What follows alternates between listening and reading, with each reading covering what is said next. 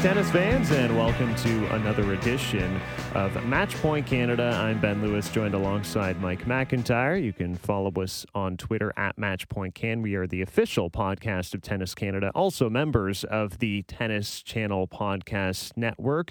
And this week is a profile episode on one of the top Canadian coaches in our sport today. He's engaging, philosophical, introspective, energetic, and really just a terrific listen all around. And Mike, you had the privilege of uh, speaking with him this week. Yeah, Rob Steckley, uh, former coach of, uh, among other players, obviously Denis Shapovalov here in Canada. Great conversation with uh, with Rob. It was real. There was no pretense, no unnecessary comments. Uh, he's certainly not trying to pump his own tires. It was uh, free of any BS, to put it uh, any other way. To be honest with you, and um, I, I felt like I could have talked with him for hours on end without it feeling like more than a 20 minute kind of conversation. Um, so very easygoing and free flowing, and someone that uh, we'll definitely have to have back on with us at some point in the future. And uh, Ben, I understand. Well, unfortunately, you know, you couldn't be on the line at the same time as you and I are social distancing from each other and the rest of the world. Um, and we're kind of having to take one interview at a time, um, each of us individually.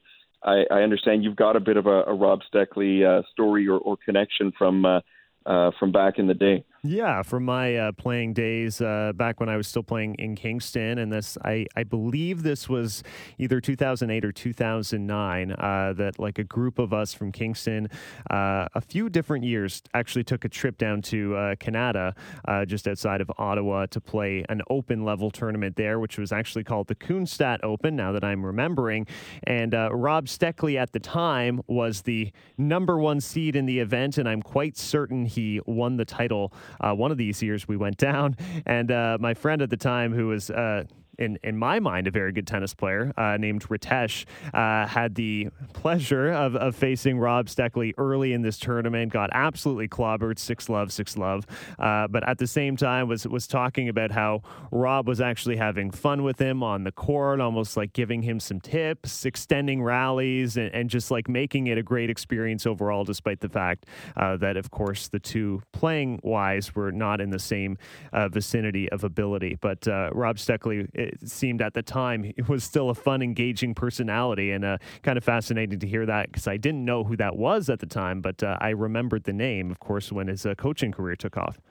Yeah, and I could totally see him being like that in a match as well in a tournament where, for him of that caliber, you know, it would be something he'd almost probably just expect to, to walk in there and win the thing. Right. But I could see him being being sort of kind and having some fun with uh, with his opponents if they were willing to sort of engage with him back in, in that kind of a manner. Exactly. Uh, as you mentioned, uh, he, he is a talker, but uh, th- this interview runs 45 minutes. But from listening to it, uh, I, I, swear it felt like 10 to 15 minutes had gone by and we were getting towards the end. So well, I appreciate that, man. Yeah. Thanks for uh, thanks for saying so. And uh, we should also say that after the interview, we will come back and take a, a quick look at what Bianca Andreescu has been up to lately as she is uh, self distancing with her family here in the GTA. And uh, we'll also talk about some of the players that we miss watching, you and I, uh, right now on the ATP and the WTA tours. Yes, certainly. And I will mention we will also announce our winner of the E Zone Yonex racket. Uh, but without further ado,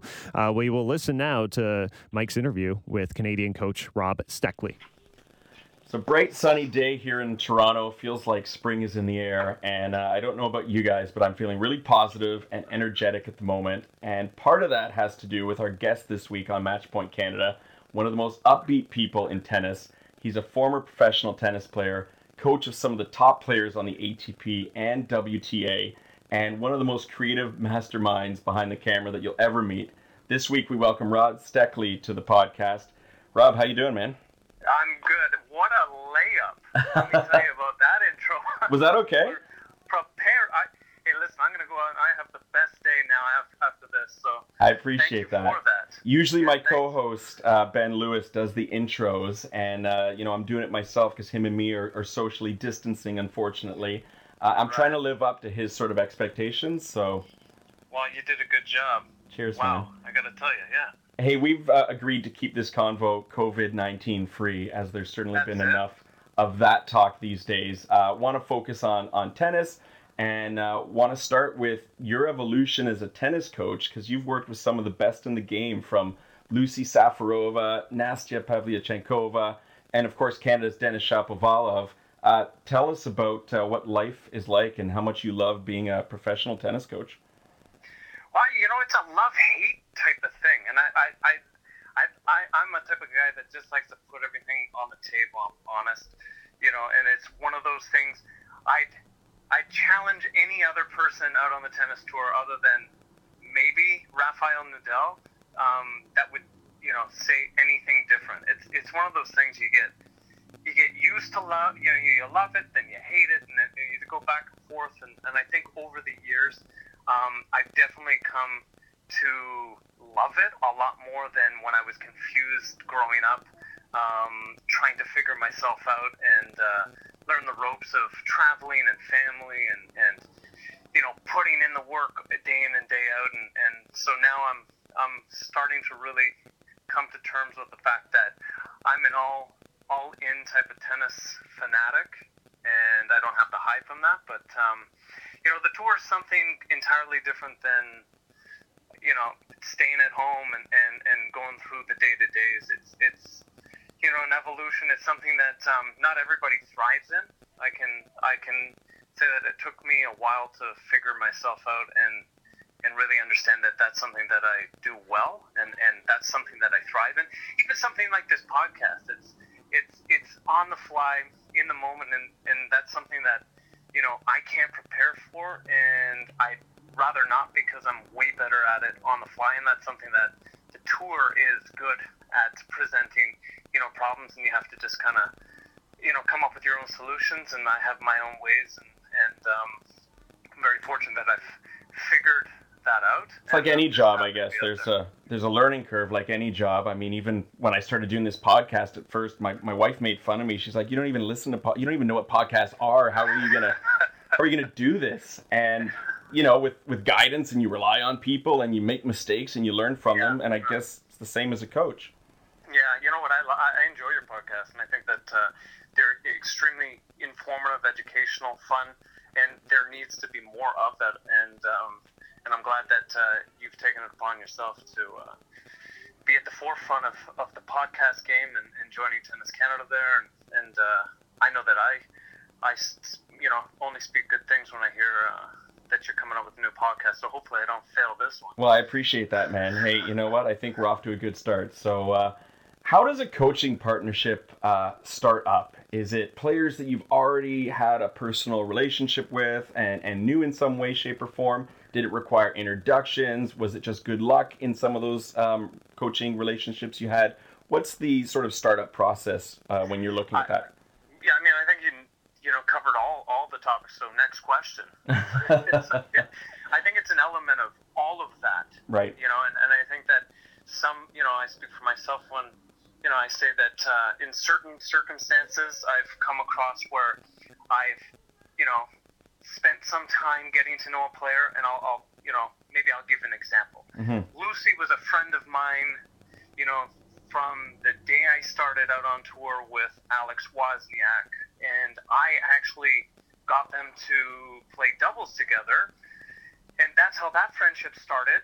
She definitely didn't trust me whatsoever as a person. Okay. But as time went on, she developed more of a um, a, a respect type thing where she she uh, gave me, I guess, the credit where I was accepted as a coach and not just somebody else that was coming out on tour. And um, and so that's that, that you know that's that friendship unfolding into a player coach relationship that actually did well and I've had, you know, just recommendations through other people that I've known out on tour. So I think it's it's just a mix of things where, you know, when you're starting out, you you try to get your feet wet and, and you try to do as best as possible.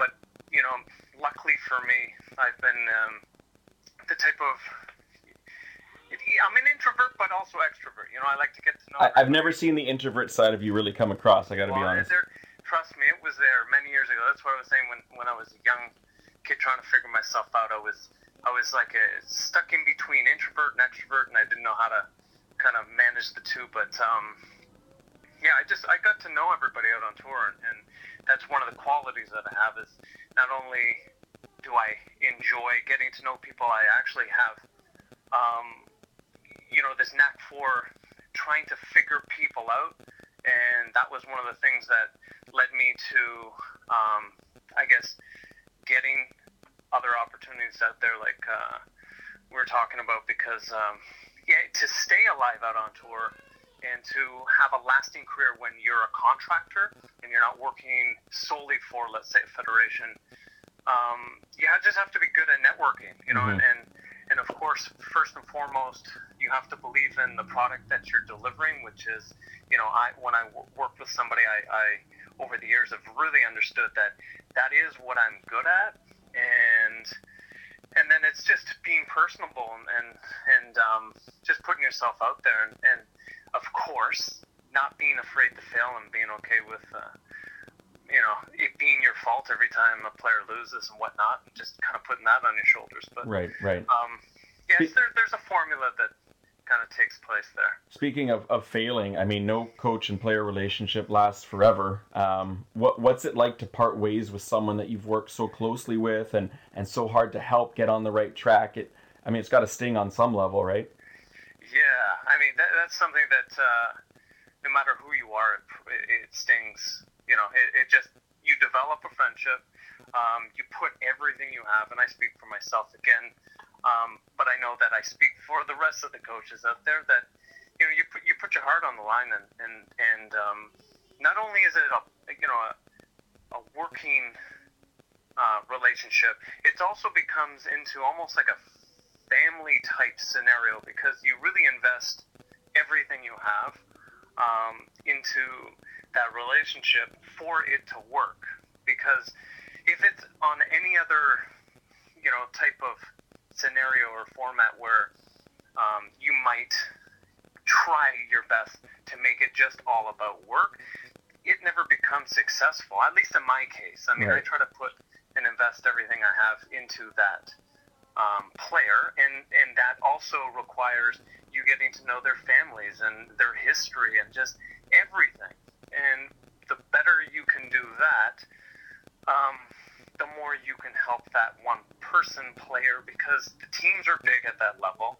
So you really have to be a psychologist, and with that comes the emotional connection that you uh, develop. And so when you guys split, we all know that it's nothing personal. However, it becomes, you know, uh, an emotional detachment, like a breakup with right. anything, and and whether or not you know you make it last longer than it should. Um, I've been in scenarios where I've hated myself or tried to, you know, to cover it up and, and you know, act all egoish and saying, you know, I don't really care, but in deep inside you do. And, and so eventually over time it just kind of heals itself and and you know that uh, you know, and as time goes on, especially with myself, it's more about you know I do everything I can, and then whenever that tie is cut, you know, it is what it is, and and um, you just learn to get better at dealing with that, I guess. Yeah, it it can't be easy. I mean, I almost wanted to give you like a virtual hug there for a moment, just thinking of previous breakups, you know because uh, it sounds like it almost sounds like you're I'll talking about a relationship ending, you know. Hey, Mike, listen, I'm not going to let you slide. You're going to give that uh, that uh, little uh, virtual hug. All right, all right. I'm sending it out. I'm sending it out right now for you. Thank you. Okay, and since you're in Toronto, it shouldn't take long to get there.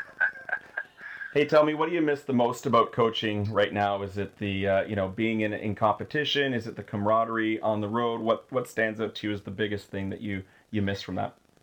Well, I think it's all of these questions are really, I mean, geared towards not just one specific thing. I think that everything, you know, lends itself to the next, and and you know, for for the competition side, I I actually really do miss the pressures of you know what it throws at you and how you problem solve, and that and and I think that's how we all um, develop into you know what comes next, and we're always searching to get better and whatnot. And, and I think that that's one element. But I'll be honest, during that you know process, while I'm out there out on the road, I actually question why the heck I do all of this, you know, because then I got my kids at home, right? And you don't get to experience that.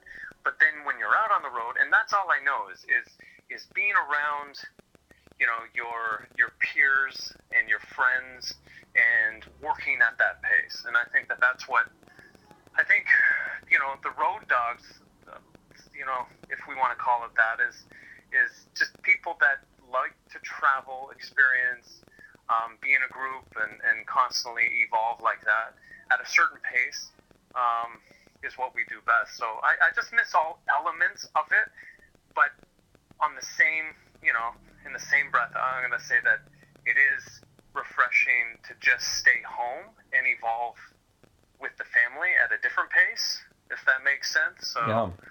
Is it tough you know, to uh, to sometimes come back and, yes, and adjust very. to being like dad again and husband because I know in my family, my dad was a, a, commercial airline pilot, so he'd go away for days at a time, and then he'd come back, and there'd always sort of be that adjustment, you know, where my mom was expecting him to step right back yeah. in, and and the kids were wanting the attention and stuff like that. Um, how difficult is it to go between the two sort of roles there? You know, I, that, I think that's probably the, the most current question you could have asked. You know, and, and somebody like myself who who that was the hardest decision to leave tour and you know, even when I got back, I was talking about, you know, as uh, coach and Pavlyuchenkova there, and, and you know, wanting to continue, but making sure that I told myself that I, I, I want to be at home, and for for other reasons also. You know, I, I help and I coach the Cross family, who's Kayla's the up and coming Canadian, you know, and Ashton's her brother, and you know, so that's you know another reason. But um, it's just the hardest thing is saying no to what you know and what I guess the you know the formula is, and so you know I guess what you were talking about, but with your with your dad and coming back, and that that whole dynamic changes once you know you come back, and if you're really not sure of what it is that you're doing and being present, and that's what I've learned through being at home and taking those steps is, you know, I was I wasn't a great dad, even though I'd like to praise and say that I was. I, you know, it's, it's really difficult to come home to something that's naturally kind of in motion, and you disrupt that, and then those problems arise. You think that it's not you, but it really is. And until you go through that process and really slowing everything down, um, it's a challenge. And then the first step that most of us do is just get right back out on the road, you know, and then problems go away because you're out on the road and, and, and it's just happening, you know, and that's the easiest way. But um, I found a lot of happiness stopping and getting to try to navigate through that and understand what it is that you know I need to improve on when I come home or when I you know go back out on the road in the next project um, so that I could do all of that and and do the best I can, you know, because I love to win out on the road, but I also want to win at home. So, um, yeah, it's I guess an evolution of like figuring things out, but it's it's not easy. But in my case, it's it was the hardest thing to say no and break that um, mold, I guess, mm-hmm. and to start something new just for the time being. Because you know, let's face it, I think I'll speak for myself again along with probably a lot of the coaches that maybe wouldn't say this, but um, we're all fearful of losing what we've created out on the road. You know, it's that momentum of, you know, getting the next player and, and winning and, and, and achieving, and everybody saying, you know, you're only as good as your last result and whatnot. And I think that that's what we fall trap of, and that's what I wanted to really break. And I don't think that um, even in my playing days, it was as soon as I win a tournament, I'd be the first one to take a surfing trip. You know, right. it's like, and not because I wanted to go and experience that, and not really care about following the trend of like always pushing to do the next thing. But now, as a you know a professional, I understand. You know, when you're involved with somebody else's career, and, and that's what's important. So that's why I, when I do a project, it's I it's physically impossible to go a hundred more than a hundred percent, but I'm going to say two hundred percent because that's the type of person I am. As I go all in, aim high, yep, and and I become obsessed, and so um, yeah, so getting full circle is that's that's the hardest thing is being involved like that, and then taking time just to detach, being okay with, you know, whether it's four, six months, whatever it takes that you're, you know, re-energized and you want to go back, and then you um, hit the road again. Because I think a lot of coaches um, fall victim of that is they they feel the need to go back right away. You know. Sounds it sounds like you've done a pretty good job of self-assessing and realizing you need a little bit of balance there. Yeah, well, I mean, I, I mean that that's that's what works for me, and I know that when I do go out, that's what's always given me the ability to create success with every single one of my players is being ready for that moment. Right. Um, but in the past, it, it's been one of those things where you feel, you know, you you got to work week in, week out, and you don't know the balance of like taking a break. And that's the scary thing is you can end up burning yourself out like a lot of players. So um, it's just finding the balance. So deep conversations with Rob Steckley here today on the on the podcast. Who who knew we were going to go this this route? But I appreciate the uh, the honesty and the And we have the time. yeah for sure. Um, Canadian Tennis Podcast, uh, Tennis Canada Podcast. So we've got to ask you, of course, of your uh, relationship uh, coaching Denis Shapovalov as he was making his rise on the ATP Tour. What, what's he like as a competitor? Uh, what's he like as a person for our listeners who are big fans of Shapo? Well, Shapo's a good. I mean, there's nothing that I can't say other than he's such a vibrant, funny individual. You know, he's he's got he really has it all. You know, when I was working with him, um, you can see he's got this element of je ne sais quoi. You know, it's just whatever that sentence is. I probably fumbled and destroyed it, but No, that was pretty good. he- he's just he's just got he's just got something that others don't and and I think that um, you know he, he's he's trying to find himself right now. And and, and and a young individual I think that having success super early is something extremely challenging. Everybody wants it sooner than later. And but the, the earlier it comes the more challenges that you're faced with. And for him it's it's he's we all know i mean the guy's got the biggest game on the planet. Like he can beat anybody at any given time and he, not only can he do that he can do it on, on the snap of a finger. You know he can ace he can drive winners from anywhere. He's the flashiest player. And i just think that over time he needs to figure himself out you know and that's going to help him. Off the court, you mean? yeah, just off the court. You know, I, I think, you know, his strengths also are some of his weaknesses, and I think that that's, you know, I, you know, somebody like myself, I, I see a lot of myself in him. I see myself in all the players that I've worked with, and I've had the, you know, the pleasure of working with um, special people. You know, they're they're very high energy um, type, uh, I guess, units that that that possess a lot of you know upside, but as fast as they go up, they go down.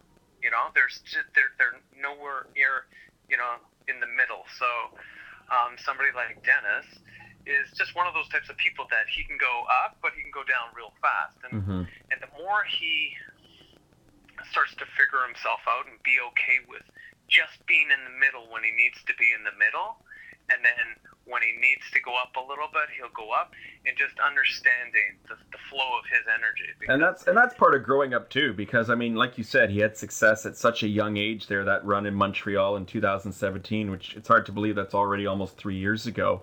And I think to myself when I was like 18, 19, 20, just as a person, not that I was a great tennis player, but finding consistency even as a person at that age is so difficult to do. And yet here we are, you know, media members and tennis fans who almost expect that he's going to take that next step so soon and, and become a Grand Slam champion. Well, it's a little bit more difficult for than that unless you're a, a Rafa Nadal or someone like that, right? Yeah, I mean, they, it's it's just uh, it's at your own pace, you know, and it, it's figuring yourself out, and and and Denis and whatever his circumstances are, and and you know, it's like we all have a past, so whatever that past is, whatever you know he you know when he was six and eight and twelve grew up with and hearing and being around has an influence on and an impact, a direct impact on what his beliefs are, right? And then who's to say that you know you know the new face of of uh, you know youth right now and, and everything that's going on with cell phones and technology and you know I didn't experience any of you know the uh, you know the Instagrams and everything, but I mean that's a different generation. So yeah, thank God we didn't have to grow up with that, right? Yeah, I mean, thank God, but not thank God, because I, I'm, I'm on the cusp of like I love that stuff, but I also understand where it can, you know, derail, overwhelm, of, you know, thought processes and, and patterns and beliefs, and and so I think in a lot of people, I'm not talking for Denis, but this is like in a whole in society is like if you have any type of success, it makes it harder because, um, you know you get that instant gratification rather than back in the day 10 15 years ago when you're going back with roger and everything. Unless you were number one you're not number one. You know that. So so with now you know with, with today's society you can find that feeling of feeling that that self-worth a lot quicker i guess. And and so you know there's there's a different element that uh, everybody has to play with now and, and figure and that's why i think that's why you don't see players yet shooting through. And and I don't think that people should be so hard on people. And I will speak for Denis. You know, it's like all that pressure of like, why is he number one? It's not the same time. You know, it's like he's got the ability. Let him figure it out. When he figures it out, I'm gonna put my you know my uh, creds on the line and say that uh, he will at some point. and when he does, it erases everything that uh, he didn't accomplish in the past as quick as people are saying. So, you know, it's interesting to see what happens and how everything unfolds. I want to talk. Uh, I want to talk a little bit about your uh, career as a player. Um, what, what would Rob Steckley, the coach, say to Rob Steckley, the, the tennis player? And wouldn't that be a fun conversation to watch? It is a fun conversation. You don't think that I don't go for long runs and walks every day in the gym and think about that myself. It's like it, it, that's I, I think that's where my direction as a coach now comes from because I've gone through so much in, in my career, whether it's up and down, and um, it's just you know it's one of those things where the player has to figure themselves out and you know, if I was looking back at the past, I saw somebody that had a lot of interest in many different things, and there wasn't the right type of, um, I guess, teamwork around that individual that had a lot of energy going all over the place. Like, wait, it's not. It, it was considered wasted energy. However, it's. I'm still trying to figure this out for when I meet that next player too and and I see myself in that. It's like you have other interests, you know how I do the videos, and and the list goes on because I've played in bands and I'm a windsurfer, skate. But like it's like the list goes on. But when you're trying to figure yourself out as a tennis player at a young age, how do you tell somebody that you they're not supposed to do any of those interests? And it's wasting time. But what is wasting time in somebody's eyes? When they're 16, when all, all they want to do is snowboard, but they also want to play tennis. So for you, did you, you find know? there was a lot of being pulled in different directions while you were a tennis yeah. player? Yeah, I was just, I was a un. I guess there's a lot of unique types of people, and I think that's why people nowadays consider myself, you know, special or, or whatever that category. You know, when you introed me, and it's like there's, it's not every day that we get to speak to somebody like that. I think that everybody you know, is on the same page. It's just um, at a young age, I just, and even still nowadays, like I, I refuse to do only just what I love to do. So if it's tennis, and then it's incorporated with videos, and one day I want to take off and do this, I make sure that I do it, but I also understand that I I do it completely focused and dialed in. So now I understand the formula of how it works, so you can get it all done. If that makes sense. Yeah, of course. And and and, and that's where I was, I was misled, uh, you know, a little bit when I was I was youth because really, I mean, my parents only knew what they knew. They and they didn't come from a sports background, but they pushed me hard, and that's what I value. There wasn't a day that they didn't get me up and you know push me to do what I was doing, but the direction of how it was going, and then the people around who didn't understand how to operate and facilitate that type of energy um, is what I lacked. And so I heard a lot of you're you know you're not serious enough today, right? Mm-hmm. Even though if I saw that, and that's what I, I find is one of my strengths is when I see a player, and I'll speak for Denis, is like he's actually trying too hard. you know, a lot of, and, and I'm like, you're wasting too much energy because you're going too hard and it's driving you to the point where um, you're wasting a lot of energy. And so that's what I would talk to him about because I relate to that. And it's who you trying to work those extra, you know, mistakes for. You know, it's like if it doesn't go in, who cares, right? On to the next you're one. Out here. On to the next one. That's it. Yeah. And so that's what we were trying to channel. And so you know, when I was working with him, it's trying to slow his process down a little bit so we can find the sweet spot. So when he really understands what it is that he's doing and that sweet spot in the middle, then he can fine tune going up or down. But if you don't, and it's just constant revving and then coming down, which I did a lot, you find success and yes, you win some tournaments and then you disappear and then it's like you get lost in this confusion of what it is you're doing and it's harder to um, stay in love with what you're doing. Right. Because there's a lot of people around you telling you so many different things, and then over time, you get used to uh, what it is that you do best and what you want, and that's it. Well, I've got to say, I only caught uh, any of your matches once um, back in the day, and I came away from it feeling really impressed. This was before I was anything involved in tennis media, and I was just a spectator, a tennis lover, just enjoying it. Uh, you, you want to take a guess at which match I, I caught?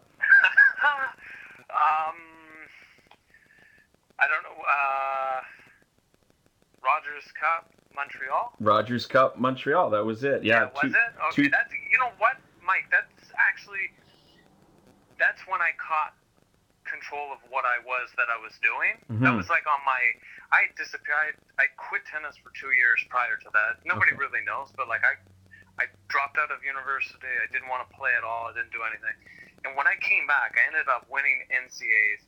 I was a, I didn't play tennis for two years. Didn't do anything. When I started playing tennis, I was doing better than when I was actually training every day and had all the momentum. Isn't it funny how you hear that so often from players? Yeah, it's cr- it's crazy. But you know, back you know, and I speak for ten years ago, twelve, whatever it was. Um, I'm proud to see the progress of what Tennis Canada and, and everybody has done in, in the nation because we've we've upped the the, the finances and, and you know the the ability to help you know with like programming like Tennis Canada has mm-hmm. the structure of everything um, and bringing in you know coaches from abroad and and that was something that um, that wasn't possible and that wasn't available for somebody like myself. So when I was going through the, the ranks at the end, when I finally, and this is, this is, I don't know if I've ever explained this, but when I was um, going through that process at the very end, I was actually a better player, but I had, of course, you know, age on my side. So I was, you know, a little bit older, more wear and tear, and people started to see the progress in my game very quick, but we just had no funding. And then eventually, you know, it was one of those scenarios where I had nowhere to go, and it was just one of those things where I felt felt it was necessary to go into the coaching part of it because I actually had more enjoyment doing that as right. opposed to competing. Right. Because I felt it had more longevity, and that's more or less the direction of where I was heading. Um, but that match was one of those types of matches where if I had another two years, but age on my side, I would have 100% enjoyed focusing 100% on tennis, if that makes sense. Like there was no other distractions. I actually only wanted to do tennis at that point in my life, and I understood that I'm going to put the drumming and all that stuff on the side, I'm just going to make a run with the tennis, but not to actually accomplish anything other than just what I should have done and all the mistakes I made in the past. Well, that match, I have to tell you, and, and for those who, you know, this was 2005 Rogers Cup in Montreal, and it was a night match, I believe, on the Yeah. grandstand court or whatever they call it there in Montreal. And, uh, you know, there were three players that I took away from that Rogers Cup that, that impressed me and that I was excited to really, really watch and, and focus on. One was obviously Andre Agassi, who was at the tail end of his illustrious career, but still playing some fantastic ball that summer. Yeah. He, I mean, he made the U.S. Open final a few weeks later. Um, the other was Rafa Nadal, who was on the other end of his career as just a 19-year-old. That at the time people were wondering if this Spaniard who'd won the the you know French Open could transition that to hard court. Uh, but that I was so impressed with your match against, I believe it was Kenneth Carlsen, who was yeah, Kenneth Carlsen. he'd been around for some time, but he was a top 50 kind of guy.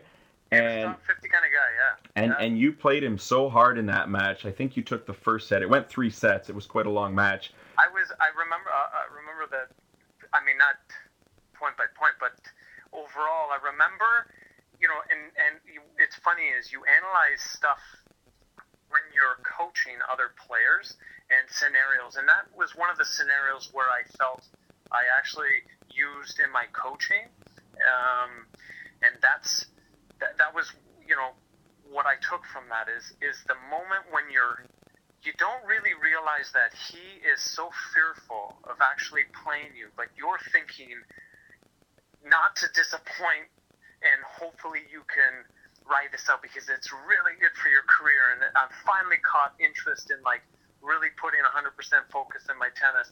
And so I put more pressure on myself. And when you look back, and I've used this, I can tell you, you know, all the time with all those types of experiences is, you know, firsthand telling players, you know, and I've used it with Lucie when she was doing extremely well. Is when you get to that, and I was up a break. I was up a break in the third, and and I had quote unquote the match. But I remember my thought process in the third set, playing not to lose, like holding on mm. because now I had the break.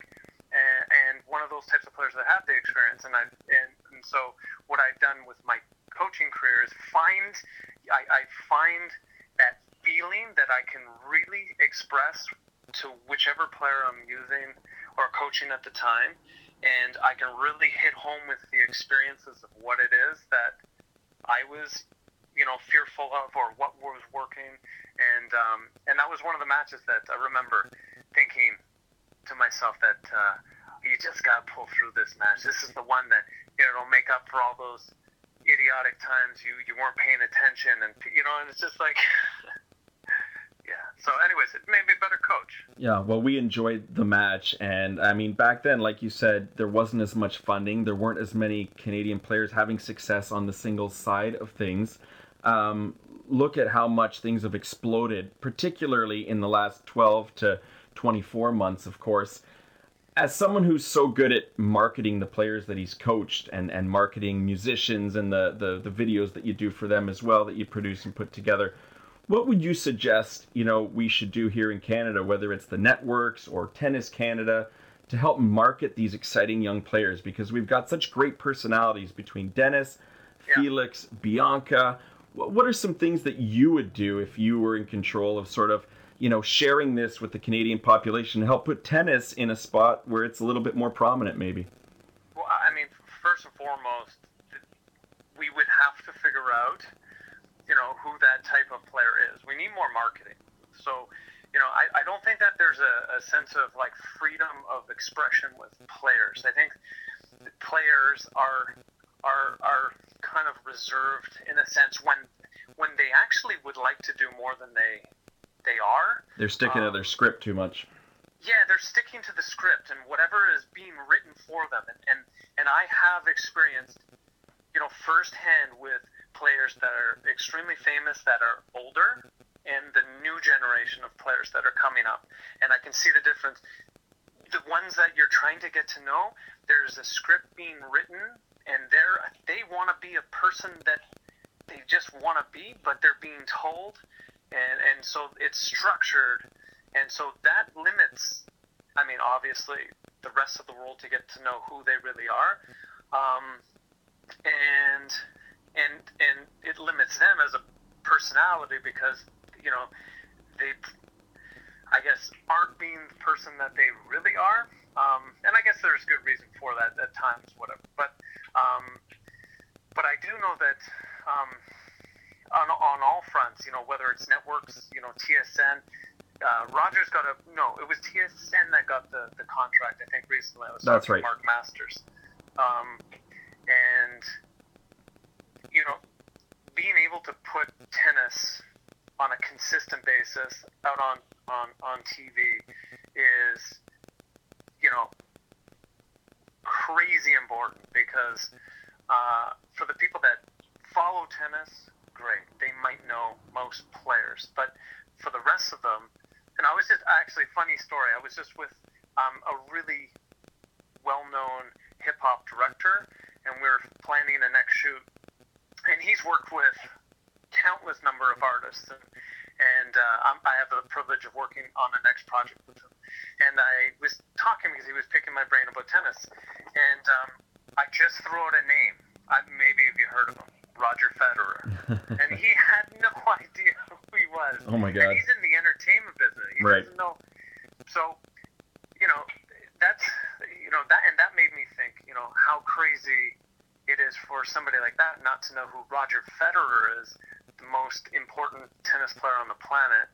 Um, and for the rest of the world, you know, and especially Canadians, we just need to do a better job of what we did with Tennis Canada finding funding and making sure that tennis is on TV in your face, and then taking a different approach um, and giving the real day to days. You know, because I don't think, you know, um, the, old format works with you know the simple answers like yes I work hard and I sweat every day and I you know like we get it you know but what is the real story behind all of these people that are going through the day to days you know the BTS of everything? And I think that somehow within that formula everybody has to find a new rhythm of like exposing it and that's what Instagram is there for right? Yep. Um, but like even TV like the, the broad you know you know being televised and stuff like there has to be more of that and and that's what I'm you know happy at doing and um, I'm thankful for being able to have found my path through tennis and film and I merged the two together. Well, I was going to say, I was going to suggest they should just get you at the helm because uh, some of your videos introducing us to your players are just so epic. I mean, I, I know who Nastia Pavlyuchenkova is as a tennis player, but for you to start to show the personable side, the the emotional side, and that that one video you did where you know she's on the court preparing for the U.S. Open, and meanwhile you're going through all these like village people costume changes on the side. but it really showed a side of her. I knew that side of you existed, but it really right. showed that side of the player you were coaching that uh, most people probably were totally unaware existed. Yeah, I mean that's the funny thing, and then but then there's a fine line, and that's where I think I'm not afraid to cross it because with that comes, um, you know, the ability to be judged if the player doesn't do well, and so they immediately assume that, you know, somebody needs to be putting in more work or more focus when the reality of the situation is in a scenario like that is you know, we have two days off. What are you going to do with a player that actually loves to do that type of stuff um, to keep them entertained and preoccupied with the fact that they're not at home? And because these are the challenges of keeping players interested out on tour, is unless you're at the very top, you know, like these Roger Federer's, Nadal's, and Serena's, you know, you have unlimited funds and mm-hmm. traveling with family and whatnot. There's the little every day to day things that you know get in the way, and, and that's a lot of you know uh, downtime is one of the big things that I guess confuse players and get in the way because um, they get bored you can't, start missing home. You can't train twenty four seven. You can't be a robot. You've got to enjoy no. what you do too and find ways to have fun. And yeah, and so that's I think where you know there's there's a fine line because you have fans that are fans, but they're not really coming from the educated part of like understanding how stressful and crazy the world is. So, you know, you can't put 24 hours a day out on the tennis court, you know? And rest assured, if you're on the pro tour working with a pro coach, the first and foremost, you know, project is, you know, working hard, focused. How do we get better, right? Mm-hmm. The second part is how do we do that, and then you know the layers keep going. And so for my coaching style, I find that working with players, and, and believe me when I tell you, I'm not the one that's actually uh, telling them to do any of the things that they want to do. Because if you put that on a player and it backfires and it was wasn't if it was your idea, you're fired. you know? Right. So that's always the tricky part is like finding, you know, ways to implement that without confusing. And and so I've been fortunate because I always have had the pleasure of working with players that um, have an interest. And and I think that that's I guess me being me for so many years and then getting to a point where I can actually produce um, really solid quality content that that is being shared and bought and and you know the interests of um, networks and whatnot. So it's not just a random video. Mm-hmm. If that makes any sense. No, totally. And and speaking of solid quality content, I want to thank you for the uh, quality content you've given us today on the podcast. And um, dude, and I've never called anyone dude on the podcast before, but dude, thank you for joining me. Hey, and hey, hey, listen, Mike. Honestly, anytime I enjoyed that, I was, I was uh, getting a, you know, a little COVID nineteen off my chest. Yeah. it's so important to. Hey, listen. You know what? I'll, I'll be honest. This is, and this is an open conversation. Yeah. This is what I'm talking about. I like doing things like this because on a day to day, when you get asked questions, when you know, I, I'm on tour and I go back on tour, you know, there isn't room to play like this. It's always the same questions that you get asked and the same type of answers, and you have a time slot that's super short. And so you just go with the generic answers. Well, I know? hope I didn't disappoint you with the variety of questions. I, I enjoy. Trust me, I enjoyed that, and, dude. And and me as well. Uh, you know, yeah. it's it's nice to get a little bit of variety from the routine over these past couple that's weeks, it. and that's this it. is certainly scratching that itch. Uh, look, when we get back to normal, we're looking forward to seeing what you do next, whether it's coaching, whether it's have, commentating. I have, I have, I have a mix of things that's in the, the, the, the, the bag there that nobody knows about. But yes, I will. You will be seen. Or, or let this COVID nineteen settle and and it'll be the, the resurrection. And if Yeah. you ever want to lend your creative talents to a certain Canadian podcast looking for ways to market and grow, we're always looking for feedback. Yeah, amazing. I'm I'm game. All right. So consider it done. All right. Cheers, man. You take care. Yeah, you too. There you have it, Canadian tennis coach Rob Steckley. And Mike, it, it feels like the camaraderie you, you already built in those 45 minutes. Like it feels like if this wasn't going on, you guys could easily go and grab a beer together. I would absolutely love it. I think of all the people to go out and, and grab a beverage with, uh, you know, regardless of what kind of beverage that is. Uh, Rob would be super fun and super chill to go do that with. And uh, I mean, at the end of the, the conversation, I called him dude, and it just kind of came out because it just it just felt like the natural thing to sort of say, and it certainly fits his sort of you know overall image. Uh, I mean, talk about a guy with tons of interests outside of tennis, and we barely even scratched the surface of those. But he did certainly allude to back during his own playing career, uh, it was tough to focus 100% on the tennis because there's so many things that he was involved in and enjoyed doing, and he didn't want to limit himself. Yeah, um, and I, I, think that was covered very well, like right from the get go. Uh, his honesty about everything that that a lot of players don't really make this admission, but his admission that really like everyone and their dog, perhaps besides a Rafael Nadal, has those moments where they aren't in love with the sport, and, and it's not really about the sport tennis itself, but just like that grind of day after day, just life on tour, the constant traveling, that you are going to have uh, moments moments of frustration and moments where you're like, why am I putting myself through this? Uh, and I guess recognizing how to deal with that and, and adapting. And obviously, as you, you get older, you get wiser to it. And uh, it seems like that element kind of makes him a very good coach because he seems to know how people just kind of click and, and tick. Uh, he, he seems to just have a very good read on how people operate. Yeah, his observations were, were spot on and talking about that love hate relationship that he even had, uh, you know, as a coach.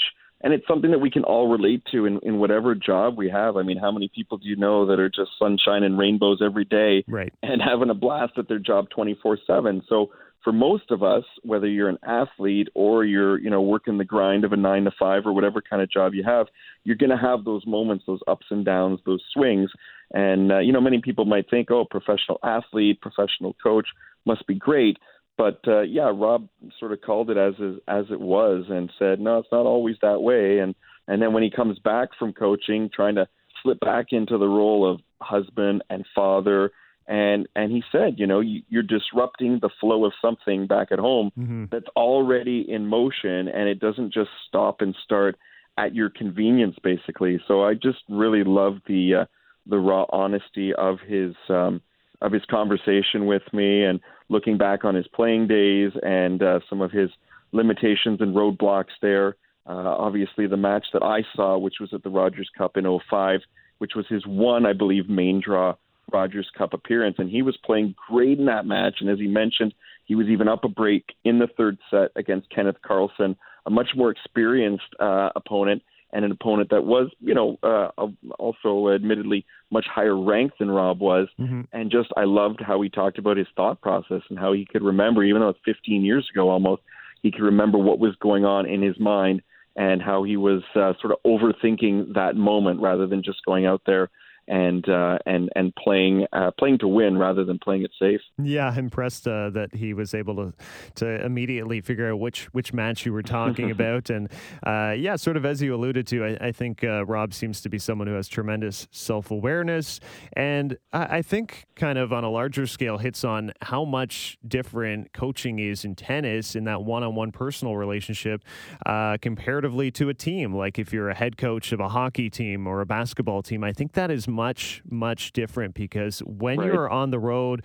with just one athlete like this, you are really developing a relationship on a very personal level. Like I, I yeah, understand if, head, head coaches, yeah, like head coaches will, they'll get to know players, but they're not really going to get to know them that deeply. It's impossible yeah, you keep them at an arm's length if you're the coach of a of a, a whole team, maybe so you don't want to look like you're playing favorites, right? Or it's just a different sort of yeah relationship and dynamic.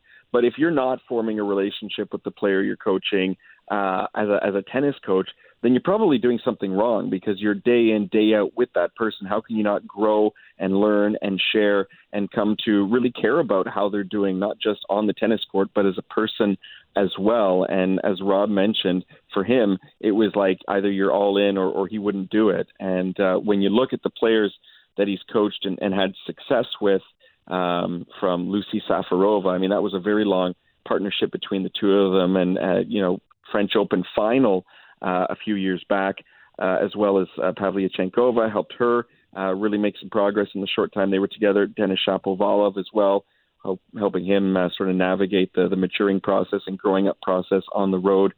And with all three of them, it was clear, it was evident that they had a great working relationship and a great partnership and a great social relationship and we're going to have to sort of tee up some of those videos that he's made with those players this week. Yeah. Uh, not just to promote the podcast this week, but just because they're super fun to watch. Um, and I only just briefly got to sort of touch on that with him, but he's made some killer videos that highlight just how comfortable his athletes are with him. Mm-hmm. Well, uh, look, it's a, a, cliche in in the big four sports of head coaches being called a player's coach, and you certainly have to be a player's coach on the tennis level. I think he just knows how to relate to his players on a personal level and, and just be really funny and engaging and kind of lighten the mood because uh, it can be really physically, probably mentally draining uh, being a tennis athlete day after day, kind of you know, putting in that hard work. And uh, very interesting words on Denis Shapovalov. Obviously, incredibly com- complimentary. Calls him like a vibrant, funny guy, and pointed out like all the talent in the world to, to beat anybody he feels, and uh, just how denis kind of has to find that perfect middle ground uh, and sort of understand when he has to hone it in a bit, when he has to, you know, not waste energy. And uh, I, I, think he used the words understanding the flow of his energy. And uh, Rob seemed to feel that was a lot to do with Denis's age and development. Yeah, he summed it up perfectly. And uh, and as he said, the biggest game on the planet.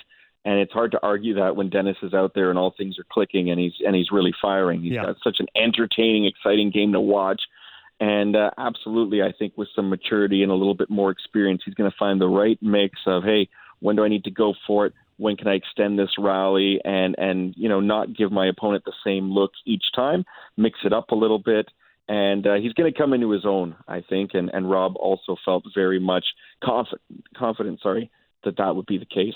Yeah, certainly. And uh, look, Denis Shapovalov, I, I, think, does have to minimize the highs and lows. We've we've talked uh, about the highs that we saw a tail end of 2019, and then we saw a few more low points in, in 2020 where he kind of gets down on himself and, and frustrated. Uh, I think we're going to see more highs than not. And Rob really uh, laying his reputation on the line, really convinced that mm-hmm. Shapovalov mm-hmm. can can become a future world number one. Yeah, I'm uh, anxious to see uh, how Denis and, and our other young Canadians do when we get back to uh, to business, and I'm also excited to see where Rob Steckley lands next, as he will undoubtedly get another coaching opportunity. Now, if he wants to pursue that, uh, again, get back out on the road or not, that'll be for him to decide. But mm-hmm. I think if you're a, a fan of a particular player and you hear that that player is suddenly teamed with Rob Steckley, you would probably be super excited because not only is the player going to get some great coaching about their tennis game, but you're going to see some fun stuff from that player off the court with their social media and other things as well. yeah, certainly. And uh, Rob, obviously, with uh, Anastasia Pavlyuchenkova, they made uh, some awesome video, hilarious video content at the U.S. Open on, uh, as he pointed out, days off. Like, how can we use these days off to sort of have some fun? And maybe there is a pressure in doing that. If if he does that, and then Pav- Pavlyuchenkova plays poorly, are people going to think, well, she was wasting time goofing off on social media when that's not really the reality? Uh, but as Rob pointed out, it's something that the player herself wanted to do. He's never like pressuring and, and pushing on something uh, towards a player that they're not comfortable doing. And uh, by the way, I should just mention, has honestly had great results like tail end of 2019. She had two finals, one in Japan and one at the Kremlin Cup, and then was uh, in the quarterfinals at the Australian Open just earlier this year. Yeah, and someone who had so much talent as a as a youngster, as a junior as well, and has kind of spent you know the bulk of her uh, professional career probably not feeling like she's quite living up to uh, the hype that that she set for herself when she was younger. So it's great to see her in her late twenties, uh, still out there, still trying to improve and having some great results, and uh, and being more than capable of getting her ranking up there and proving that she's still someone to contend with. Yeah, absolutely. You are listening to Matchpoint Canada. You can find us on Twitter at Matchpoint Can, at Matchpoint Canada on Instagram. We're the official podcast of Tennis Canada and members of the Tennis Channel Podcast Network. And uh, look, while players aren't competing actively on the tour right now with it on pause, Bianca Andreescu did do a catch up uh, with fans on Instagram Live through Tennis Canada. And Mike, I know you had a chance to, to check in and, and hear from Bianca and just get get a sense of how she's doing. Yeah, I saw that she was taking over the Tennis Canada uh, Instagram feed today uh, and uh, and doing that Instagram live chat uh, through Tennis Canada, and uh, she was doing it on her mom's phone. She said, and uh, so just just talking about, I mean, the thing that that I I noticed right away was how close she was to coming back and playing when uh, the hiatus from from tennis has uh, has just unfortunately kicked in.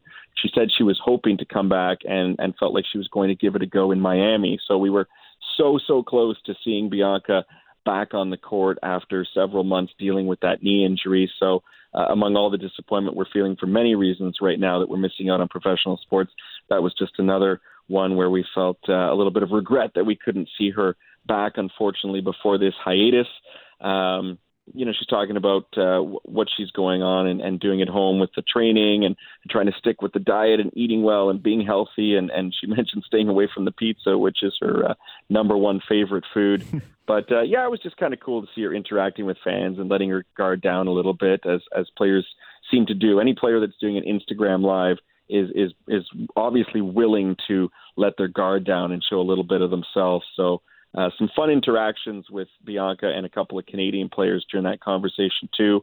Uh, Carol Zhao chimed in and, and asked who would win in an arm wrestle competition between the two of them. and uh, not that I want to doubt Carol's strength, but uh, I think that might be a bit of a challenge for for the former number one Canadian ranked player, as Carol was a few years ago. Yep. And uh, Carson Branstine also um, uh, popped by and actually joined in and went live with Bianca for a moment. Uh, those two clearly so close, winning a couple of junior Grand Slam doubles titles together, and uh, and really good friends as well away from the tennis court. So. Uh, uh, looking forward to seeing those two one day. Who knows when that'll be? As Carson's uh, gone the college route for now, but uh, be cool to see them back on the court because uh, they have so much fun together, both on and, and off of it. Yeah, they certainly uh, click and gel really well. And uh, Carson Branstine has, has been a guest in the past. And uh, I also know you, you had the opportunity to chat with her as well. Yeah, we spoke last week. I'm writing an article for uh, Ontario Tennis right now about uh, some of our pros that have connections to Ontario. Carson's is a bit loose as uh, her connection is her mom was born in Toronto, but uh, nonetheless bringing people up to speed with what she's doing. And um, yeah, we're going to use some of that uh, interview on an upcoming, uh, actually, I think next week's uh, episode of Match Point Canada. So uh, that'll be cool to do. And like you mentioned, Carson's uh, popped in and, and chatted with us at various times over the last couple of years, even before we were officially uh, Match Point Canada. So yep. it'll be great to have her back on the line uh, once again. Yeah, certainly. Uh, now, this is a different subject, but I, I posed this question on, on my Twitter account. Uh, which player do you miss watching the most? And I had pretty good response uh, from everybody chiming in uh, on their favorite players. So I, I wanted to ask you, uh, like non Canadian answers, because we want to avoid any any bias. Uh, it, it, feels like it's been a lot longer without tennis, but now we've missed Indian Wells and Miami. Uh, the Sunshine Double is gone which players are you missing the most? Just just getting to watch uh, male and female. Ben, I miss live tennis so much that I'd be willing right now to watch, and I'd get excited about a John Isner Reilly Opelka match. Okay, that's, sure, why not? That's how much. That's how much I miss tennis. Yeah. But if I had to pick a few, and it goes without saying that both of us would love to see the Canadians back out there. I mean, yes. for me personally, in terms of Canadian content, I'd love to see the progress that players like Sharon Fichman, who we had on last week, and Vasek Pospisil were making. Uh, so I'd really like to see them continue that and carry that momentum forward. Um, anxiousness to see Bianca back on the court as well. Uh, but if I was to pick a couple of non-Canadians, then on the ATP side, uh, I want to go with Dominic Thiem because I was really looking forward to seeing his follow-up to Indian Wells from last year, where he defeated. Wait, that was Indian Wells, correct? Yep. Or sorry, no, no, no. Sorry, he uh, no, he won the Miami Open. Yeah, see, I always get the two of them mixed up. No, that's so okay. That's okay. I know Federer was in both finals. I just couldn't remember. Anyways, so Thiem who won one of the Sunshine doubles. I should just say that. That way I can't go wrong. yeah. And I want to see how he'd follow that up this Correct. year on the hard courts. And of course, with the clay swing, uh, which he's had enormous success the past few years, and wanting to see if he could take it one step further at Roland Garros. Uh, which we may still get to see in October, I guess, mm-hmm. as things stand.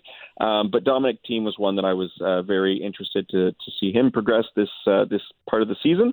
And on the women's side, uh, Marketa Vondrousova, who made a run to the French Open finals last year as a 19 year old, which was really great to watch. But she had been derailed by injury since that point and had kind of a tough start getting back into the swing of things in 2020.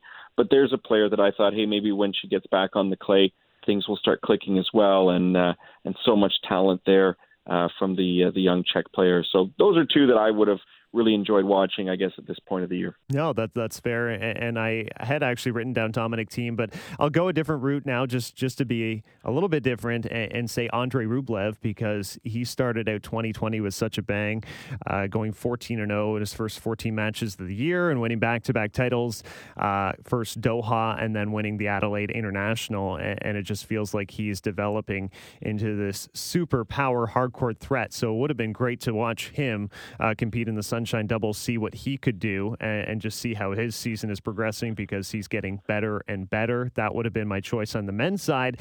And then women's side, uh, young teenager who's a bit of a phenom. She's obviously not Bianca level, uh, but Dayana Yastremska has uh, been making major strides over the past uh, several months and uh, still just 19 years old and, and inside the top 25. And uh, she made her first premier final at the start of this year in Adelaide. I think she has a really bright future ahead. Hits the ball so hard. Uh, so and that and that coaching partnership with Sascha Bajin, and he usually has you know immediate results. Things yeah. usually click pretty quickly with him Absolutely. and his uh, and his charges. So yeah, it would have been cool to see how the two of them. I mean, they seem like they were connecting pretty good off court just from some social uh, media posts and things like that. But um, I, I, would have loved to have seen that partnership sort of uh, yield some results. Yeah, definitely. Uh, now I'm sure it will yield results when we do return to tennis. We we don't know when that will be, but as I said before, we got on air tonight. Uh, keeping this week to like a coronavirus-free episode. It's just like nonstop consumption through the week. That this can be your break from it. We don't need to talk about it all the time. And you know what? We're not running out of things to say, and we're certainly not running out of people to talk to. I've actually been really impressed with just how it seems almost like business as usual for our podcast yeah. because we are continuing to put these out. And you know, for those listening, like we're not struggling with coming up with ideas, nor with having really engaging people to talk with. So uh, this week, Rob Steckley. Next week, Ben, who have we got on for next week? Well, we have Carson Branstine, as uh, you had an opportunity to speak with. And then we also have uh, Ken Crozina, who is one of the tennis directors, uh, the tennis director, rather, for the Mayfair clubs in the greater Toronto area. And uh, he was a great interview and, and has some good tips, by the way, just for tennis players on how you can stay active during this time when we can't actually get out on a tennis court, which I think is so important. And for people in Toronto, you will immediately recognize Ken's voice because he is also the MC and the voice of the Rogers Cup. Yes. Every summer here in Toronto, he's been doing that for many, many years. And so he's got, I think, some really cool stories because he's got access to the players. He's done some fun uh, video spots with the players, driving them from the hotel to the venue as well. Um, I'm, I'm looking forward to listening to that one. I know you got to uh, speak with him recently, so uh, yeah, next week should be fun as well. Yeah, uh, absolutely. And uh, before we go, uh, we hyped it up for a good four weeks, and we do have a winner of the new uh, Yonex 98 EZONE 98 racket, and it's already been shipped out because uh, Yonex was all over this. But congratulations to Dario from Edmonton, Alberta, who, of course, entered our racket contest on Instagram, and now he has himself a brand new Yonex EZONE 98 racket, which uh, is heading to his door right now. So congrats Congrats to Dario. There you go. Wasn't it Leon, one of our listeners last week, who said, "Hey, don't forget about Western Canada"? Well, there you go. We're sending a racket out west. Exactly. Uh, so that's that's perfect, and uh, we look to form more partnerships in the future with Yonex as, as, well. And we thank them for that racket contest, and we thank you guys for staying with us. Though we don't have live tennis, as uh, Mike mentioned, still plenty to talk talk about here at Matchpoint Canada. Thanks for tuning in. We will talk to you next time alone in your bed when you know this is forever. Low like the sun,